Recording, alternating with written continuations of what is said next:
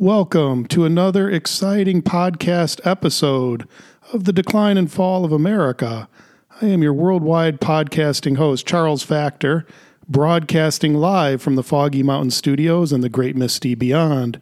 Today we have a fascinating subject for discussion. We're going to be talking about how 70% of all prisoners that are released from prisons in the United States commit new criminal offenses after they are released. So, today we're going to talk about that and why that happens. But if you think that people are innocent sitting behind bars, well, 70% of them, when they get out of prison, get arrested for new criminal offenses. So, I'm going to read an article that's by usafacts.org. It was recently published uh, last year, and let's uh, let's start by reading the article and then discussing it. The name of the article is quote How common is it for released prisoners to reoffend? Quote, more than eight out of every 10 youth offenders are arrested again within five years of release. 70% of prisoners released were arrested again within five years, according to data from the Bureau of Justice Statistics. That's a branch of the federal government. The recidivism rate is over 80% for prisoners with juvenile records. The Bureau of Justice Statistics defines recidivism as a reoffense by those previously in the criminal justice system. The Bureau breaks down these offenses into three categories arrest, guilty convictions, and returns to prison.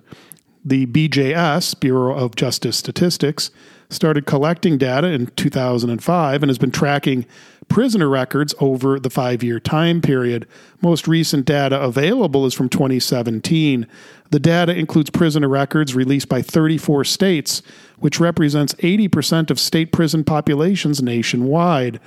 The data excludes federal prisons. It also excludes state and county jails where people are awaiting trial or sentencing or are serving less than one year of their incarceration. Former prisoners face many challenges after being released, including finding employment, housing, and receiving health care. A BJS study found that one third of federal prisoners released in 2010 did not find any employment within four years. Additionally, a Census Bureau study found that former prisoners who were employed earned $10,000 less per year than their peers with similar educational backgrounds. Recidivism rates are the highest for those who are arrested before turning 18. The rates are the lowest for those who were first arrested at 40 years or older. Recidivism rates also decrease as individuals got older, regardless of the age of their first arrest. Quote, recidivism rates are high across all race and ethnicity groups. As of 2017, American Indians and Alaskan Natives face the highest levels of recidivism at 79%, but they are 1% of the total prison population. Black prisoners have the second highest recidivism rate at 74% over five years and are about 40% of all prisoners. Quote, recidivism rates are higher for men, who are almost 95% of the prison population.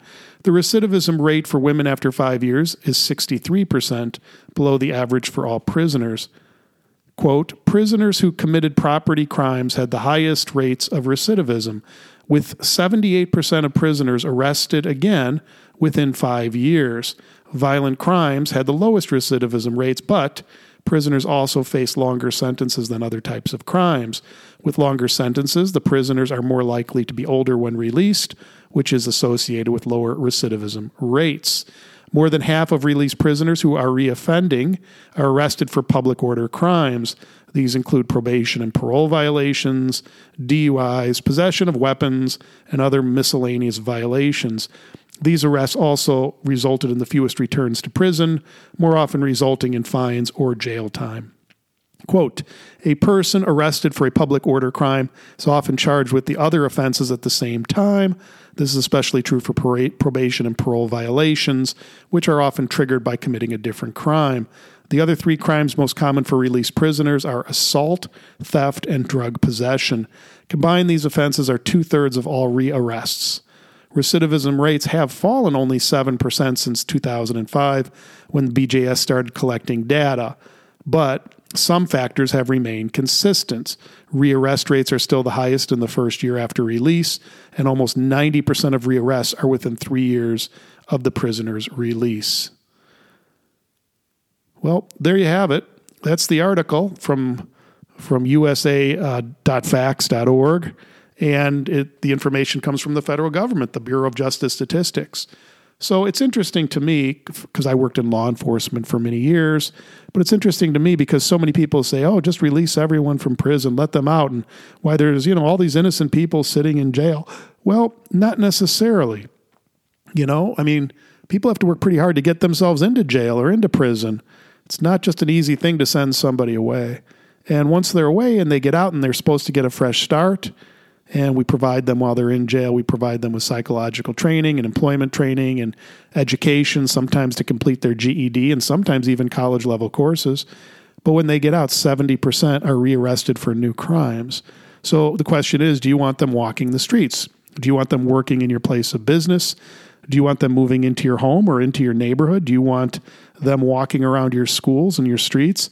Or would you rather they spend longer periods of time in prison and in jail?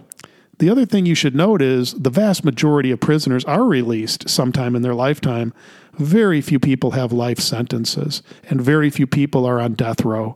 So when you look at it proportionally, it's way over 90% of all prisoners are going to be released at some time. With that many being released, it's interesting that 70% of them are going to be arrested for new crimes. So once they're released. So the question is this is it working? I mean, yes, when they're in prison, they're not committing new crimes outside of the prison. So maybe giving them longer prison sentences at least keeps people safe, keeps them off the streets. But 90%, more than 90% of prisoners are released at some point, And when they do, 70% commit new crimes. Well, that's the facts. You can make of them what you want. You can decide whether you want to hire them. Would you want them working in your preschool? Would you would you want them working in your gasoline station? Would you want them working on your farm? Would you want them working in your factory? Would you want them working anywhere children are? I don't know. I mean, it's up to you, but it's something to consider. And the question is with so many people reoffending, 70%, that's almost two out of three. Well, heck, it is two out of three. It's more than two out of three. People are reoffending when they're released from prison. Can you even say that that's working other than keeping people safe while they're off the streets? So, is it yet another sign that America is in decline? Is it another sign, just another sign, that it's the decline and fall of America? I am your worldwide podcasting host, Charles Factor, broadcasting live from the Foggy Mountain Studios in the great misty beyond, wishing you a great day.